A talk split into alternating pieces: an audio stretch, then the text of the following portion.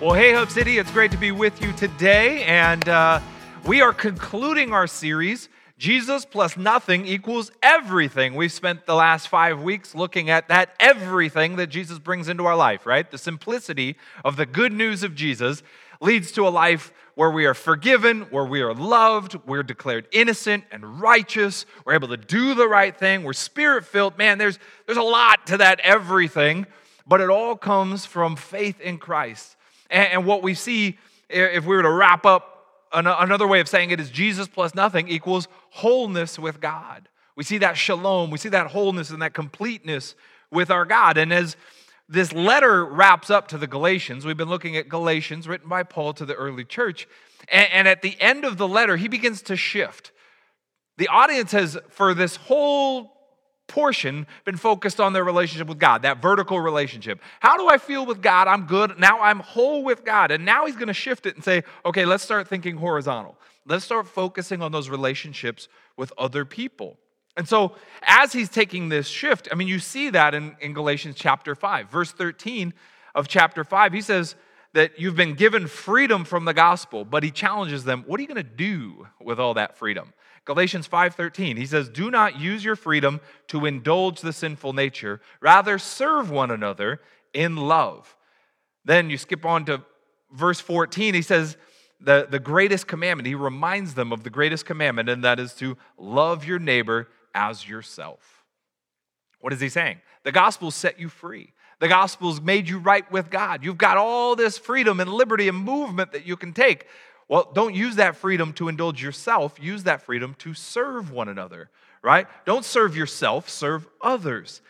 And we have to remember who Paul's writing to. This Galatian church is not all sunshine and roses and rainbows and everything happy. This is a church that is divided. It is opinionated. It is confused about what is right, what is wrong, and what does Jesus say. It is hurting people in the process with their words and with their actions. It is allowing pride to lead them to this divided state. And he has to instruct them very simply in chapter 5. He gives them some very poignant instructions and very simple in, in verse 15. He says, If you keep on biting and devouring each other, watch out, or you will be destroyed by each other. You see, again, not just this kumbaya type of church, is it? He's having to tell them, like, stop biting each other's head off, stop devouring each other, stop hurting each other, stop being divided about these things. If we hit the pause button for a moment, how many of us would use those same descriptors to describe the current social climate we're in right now? Divided, angry, confused, opinionated, arrogant, prideful, I mean, just look at this last week or this last season that our, our country has been in politically. Because whatever's happening politically and whatever's happening culturally within our context that we're operating in, guess what? It has trickled into the church, hasn't it? Right? And those same descriptors and adjectives can describe the local American church. And if you think about the last week, regardless of how you feel about the outcomes of things and how the whole process worked, and wherever you stand on that, what you see as you step back is you see a people who are relationally divided and they are broken. And I see very similar aspects between the American church and the Galatian church in that regard. And I think it is very timely that we are looking at this portion of the Galatian letter. I mean, like, who knew, right? Yeah, Jesus knew that we would be doing this. And it would be exactly when we need to talk about it this idea of don't just get your focus on God and yourself, but now shift it towards other people. I mean, that's the beauty of the gospel is the gospel does change the way that we see ourselves. Think about that. The gospel gives us a Jesus centered, Jesus based self image. If we don't have Jesus at, at the core of our self image, we will have other convoluted self images. Think of it if we have a broken gospel or a, a, a, a distorted gospel, that's works based or culturally based, we're going to have a couple of different self images. You're going to see yourself in one of these two ways. One is you're broken and you're worthless. That's one way we're going to see ourselves, right? If I've got a works based theology, I am never good enough. So I am broken and I am worthless, and there is nothing I can do to make that right. I'm a screw up. I'm never good enough. I'm a waste of space. And some of us, sadly, when we look in the mirror, when we think about our lives, when we look at our Facebook page, that's how we feel. I'm broken and I'm worthless. And then we can have a different kind of self image. We could have one that says, I am not broken and worthless, but I am perfect and I'm valuable. I am amazing. I am God's gift to the world. Look at me, right? I do everything right and, and I, am striving to be right. I work hard. I'm blessed. I'm amazing. I deserve this. I am perfect and I'm valuable. But Pastor Tim Keller, in this whole discussion of the gospel and gospel based relationships, he challenges this idea of our self image. And he says, You're not broken and worthless. You're not perfect and valuable. The gospel says you are both broken and valuable. We are broken people. We are fallible. We sin. We make mistakes. We need Jesus, right? The gospel shows us we need Jesus. This is a gospel based self image. I need Christ to die on the cross for me because I sin. I am broken, but I'm valuable because I am loved by God, and I'm so loved by God that He would send His Son to die for me. That's what the gospel tells me. So Tim Keller would argue I am both broken and valuable.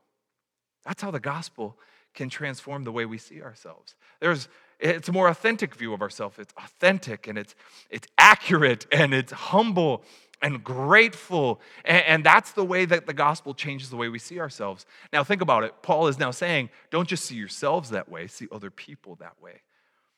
That's the challenge. Can I look at the people in my world and say, they're broken, they desperately need Jesus, but also they're valuable?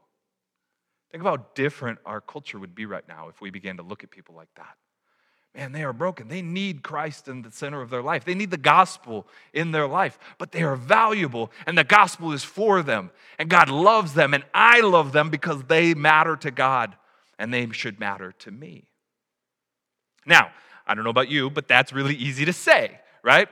Sitting here and thinking about church, and we're in this moment and, and thinking about, yeah, it's easy to say, yeah, they're broken and they're valuable. But think about how we execute that, how we live that out.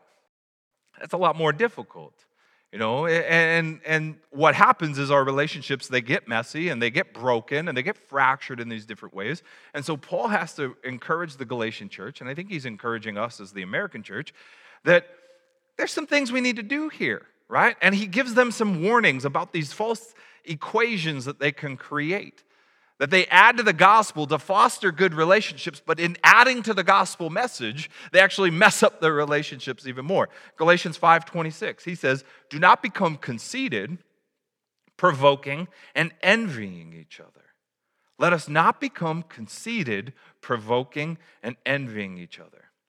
Now, Paul is starting here with this word conceited, and, and what this translates as is vain, uh, vainglorious or empty of honor. It's like we have this cup, and, and the only thing that we need it to be filled up with is honor and glory and affirmation and validation. And then I want to drink of this cup, right?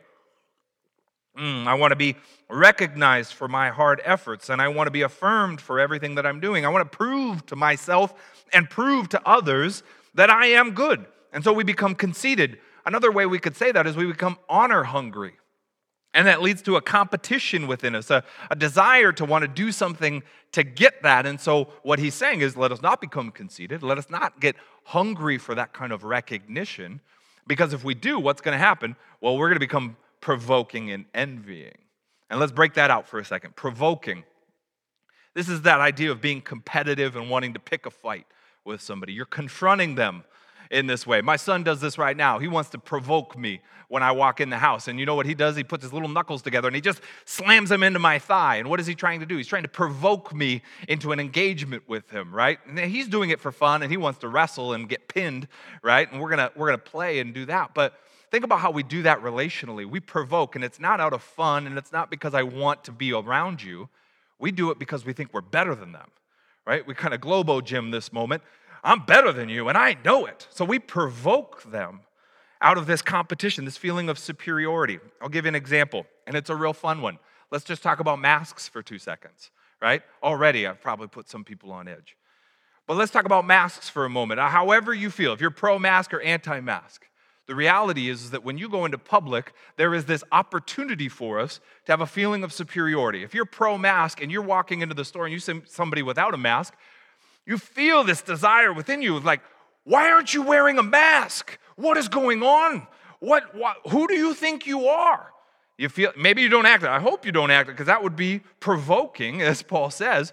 We're provoking something, right? But there's also that part of you that wants to do that. Now, if you're anti-mask, think we could feel that same tension, that same feeling of wanting to provoke. Because you're walking in public not wearing your mask, and you see other people that are, and you're thinking, what are you doing? Why are you wearing a mask? What are you, fear-based? What are you feeling about this? Why are you doing this? And there's this superiority that rises up. So you have both parties on the same issue feeling that tension, rising up with that aggression and that competition because they feel right.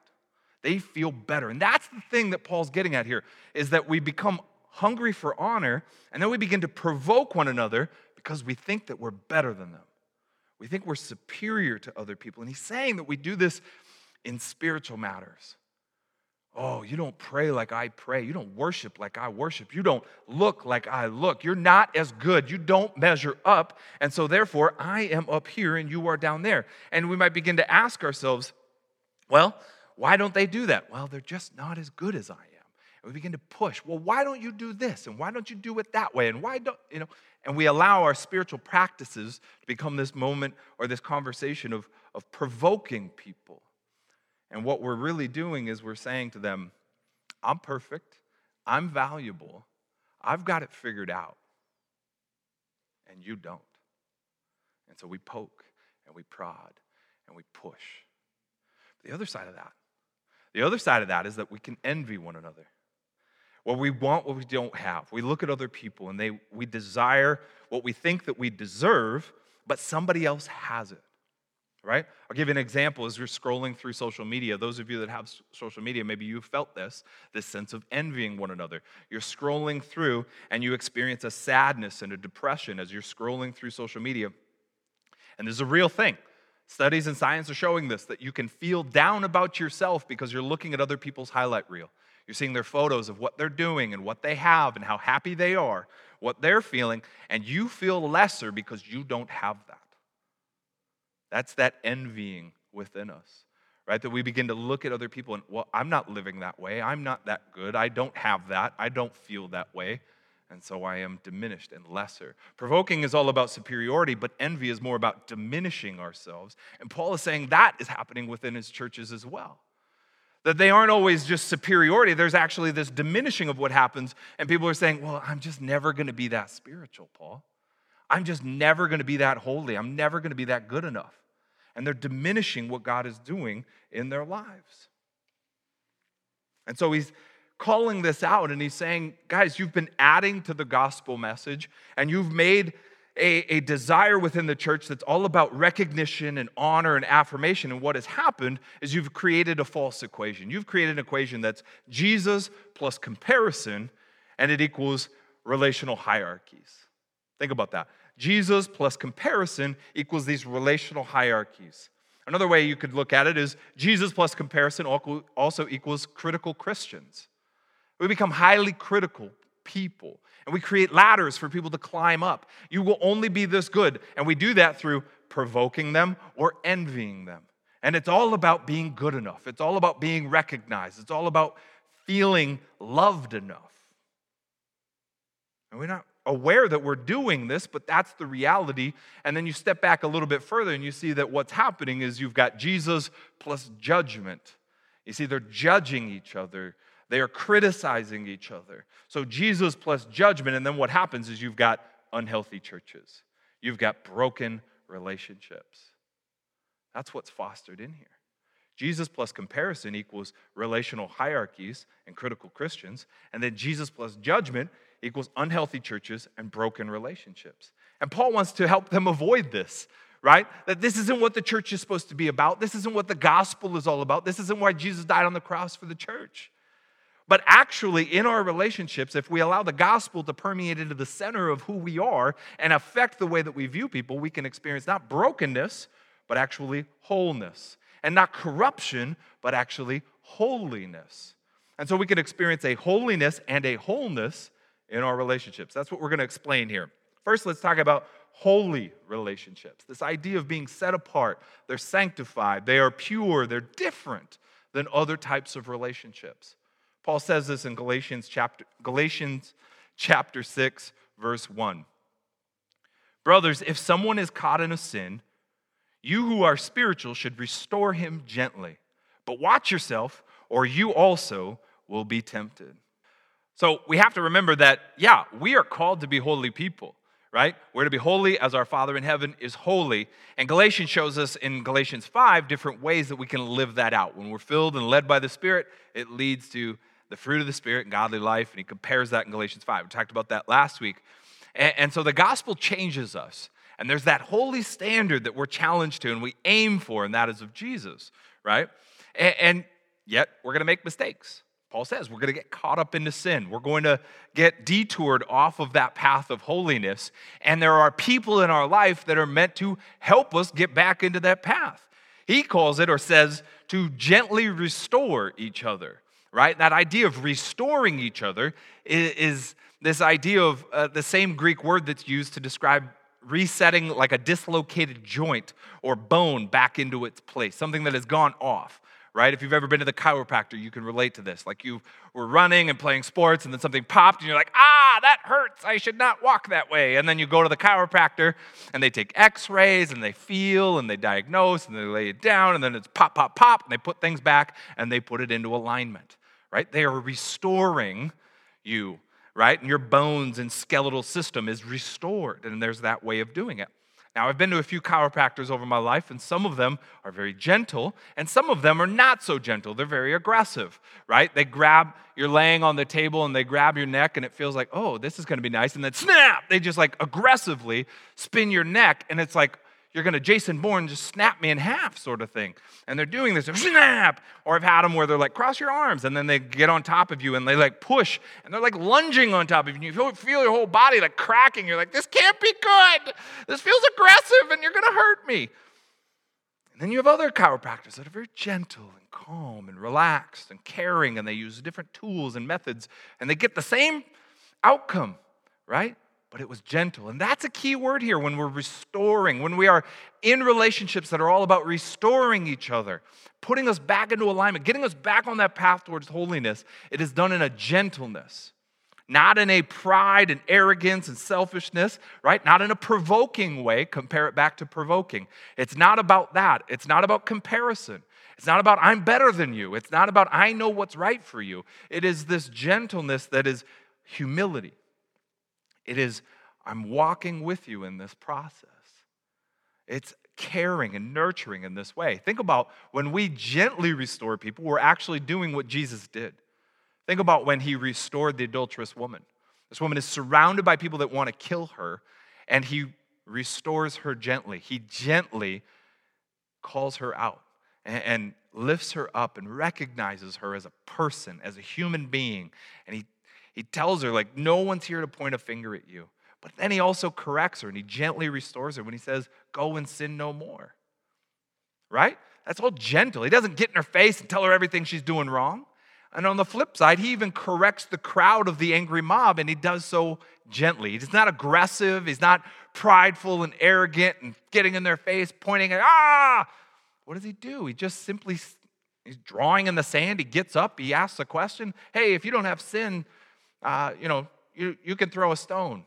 And they all just disperse. He's gently correcting their thoughts and perspectives. So when we gently restore somebody, that's the way that Jesus did it, and that's the way that the gospel can lead us to. And we're leading other people towards that holiness. So Jesus plus nothing equals these holy relationships. You see, unlike other relationships where they maybe encourage us to sin. Yeah, just go for it, man. It's going to be great. Or they enable us in our sin. Yeah, this is how you do this, right? You should totally get in, into this. Or they excuse our sin, like, ah, it's not that big a deal. Don't worry about it. The gospel leads us to relationships that are rooted in holiness, relationships where we can be honest with our sin. We can share our mistakes. We can share those broken parts of us. They can encourage us to be better. It's about developing accountability. That's a word you sometimes hear in church. We have accountability where they know the shadowy, dark parts of our life, and they're able to help us walk along that journey. They're restoring us gently, pointing us back to Jesus. And we're not closed off. But I think in order to get there, we have to also feel that we can give people permission to do that. Who have you given permission to restore, to gently walk with you in that way? So they're not walking in this ambiguity. You're saying, man, would you, would you call me out on this? Would you walk with me in this? Would you live in my life? And I give you this authority. I give you this influence. I give you this role in my life because I care about you in this way. And that we do it again because we care. And that's at the center of that, what you see is a holiness factor. It's not about doing it my way or your way, it's about doing it Jesus' way. It's about living out the gospel in this way, and we're restoring people to that. The other side of it is that there is a holy relationship, a different kind of holiness here, or wholeness. These relationships are complete and lacking nothing. There's a health to them. Galatians 6 2, he says to carry each other's burdens, and in this way you will fulfill the law of Christ. The law of Christ that he's referring to is to love your neighbors yourself, right? The, that we end up serving one another rather than serving ourselves. And a way that we bring wholeness into these relationships is by carrying their burdens with them, caring for them, right? Not carry, carrying them, but we're carrying their burdens. And you get this image as you, you talk about carrying each other's burdens. It reminds me of when you move. Have you ever helped someone move and they're the only one there? You're picturing, like, how did you expect to move the couch? all by yourself. Like, get it to the door and just push, right? And they got furniture and desks and boxes and appliances and all this stuff. And I've been at some moves with people, and it's like one person. I'm thinking, what? No, this is, this is too much of a burden for you. There is no way you were intended to be able to do this alone. What were you thinking? Right? And, and, and I, am I'm, I'm caring for them and I'm compassionate for them, and I'm thinking, uh, we need some more people on this because we've got to get some more strength under this and lift this up. And that's what paul's saying is why are people going through this alone? They're carrying these burdens these weights that are just weighing on them. Sometimes very practical everyday things. Things of parenting and marriage and, and, and finances life decisions they're just holding these things onto themselves and they're carrying and they're weighed down by these things some of them are more circumstantial. Maybe a tragedy hits, a life change hits, a moment of unexpected change hits them, and they're weighed down by that. And what Paul is saying is that we shouldn't be judging them and we shouldn't be belittling them. And we also, if we're in the bearing that burden alone, we shouldn't diminish that burden. But we need help to carry that. And if we see people being crushed by that, being overwhelmed by that, he says, well, carry that burden for them. Stand with them. Lift. It's not a couch, it's not a desk. It's the burdens of life, the everyday stuff that they're going through. And if you're doing that, man, you're living out the law of Christ. You're doing the right thing. You're doing good because that's how God designed us for this wholeness and completeness. We're not supposed to carry that alone. I have this awesome illustration that I think captures the heart of what we're talking about here. And it's this video of this little kid doing karate. And you see the people around him, the kids around him, that they do what Paul says. They carry his burden. Let's take a look. I mean, I love that video. It gets me a little teary every time I watch it. And I think what you see is this young man carrying this burden. He's embarrassed. He's shamed. He's feeling insecure. He's feeling a sense of failure. But the people around him help carry that. They encourage him. These kids are shouting his name and cheering for him and celebrating with him when they've accomplished it.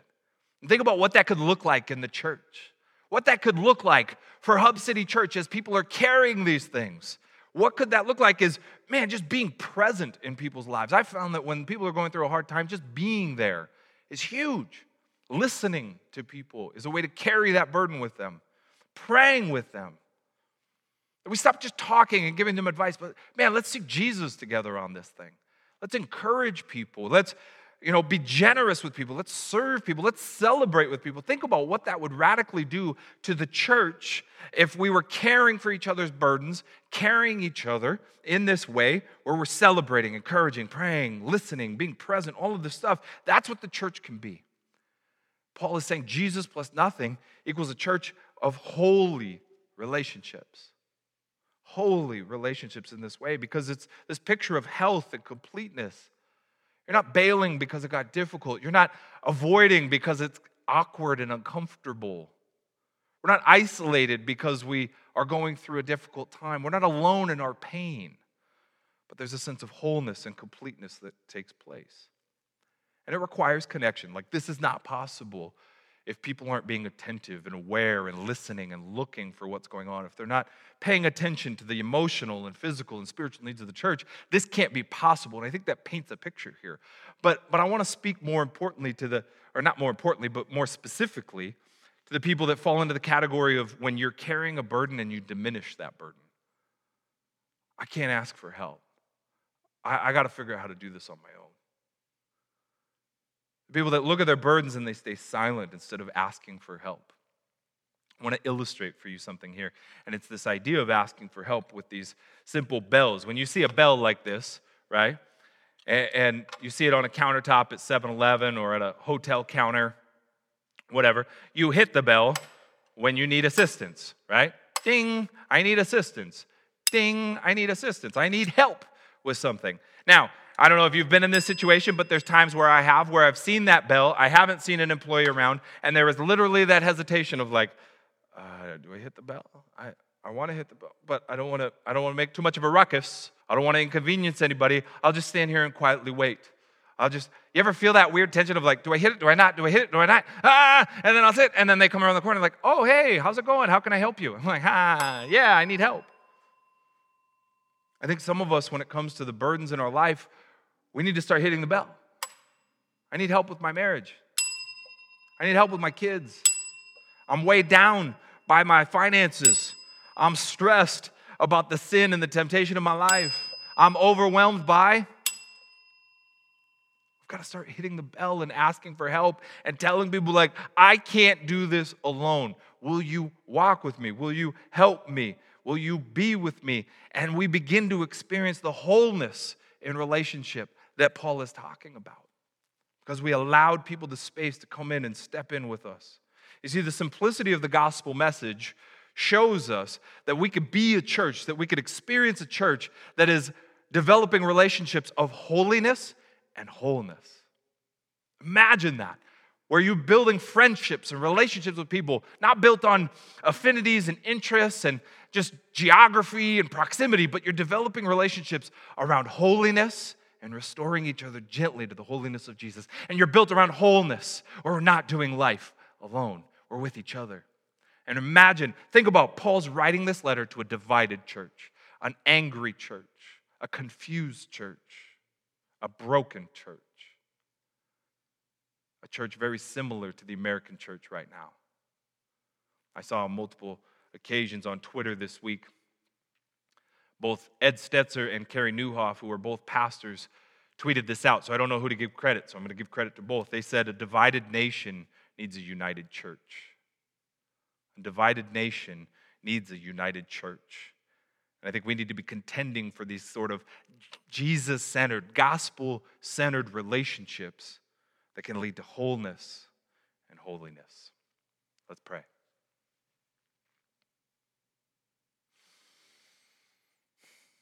Jesus, I pray right now for your church.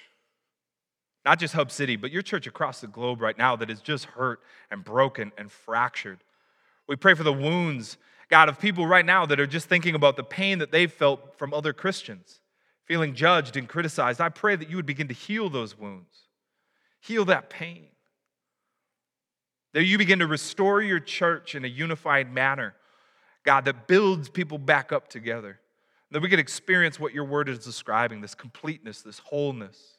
We could experience a purity and a holiness, God, that you've designed and desired for your church because the gospel transforms us and it transforms our relationships. Jesus, we need you in our lives. We need you in our relationships. We need you in your church. Thank you for loving us. In your name we pray. Amen. For more information, check out thehubcitychurch.com. Thanks for listening.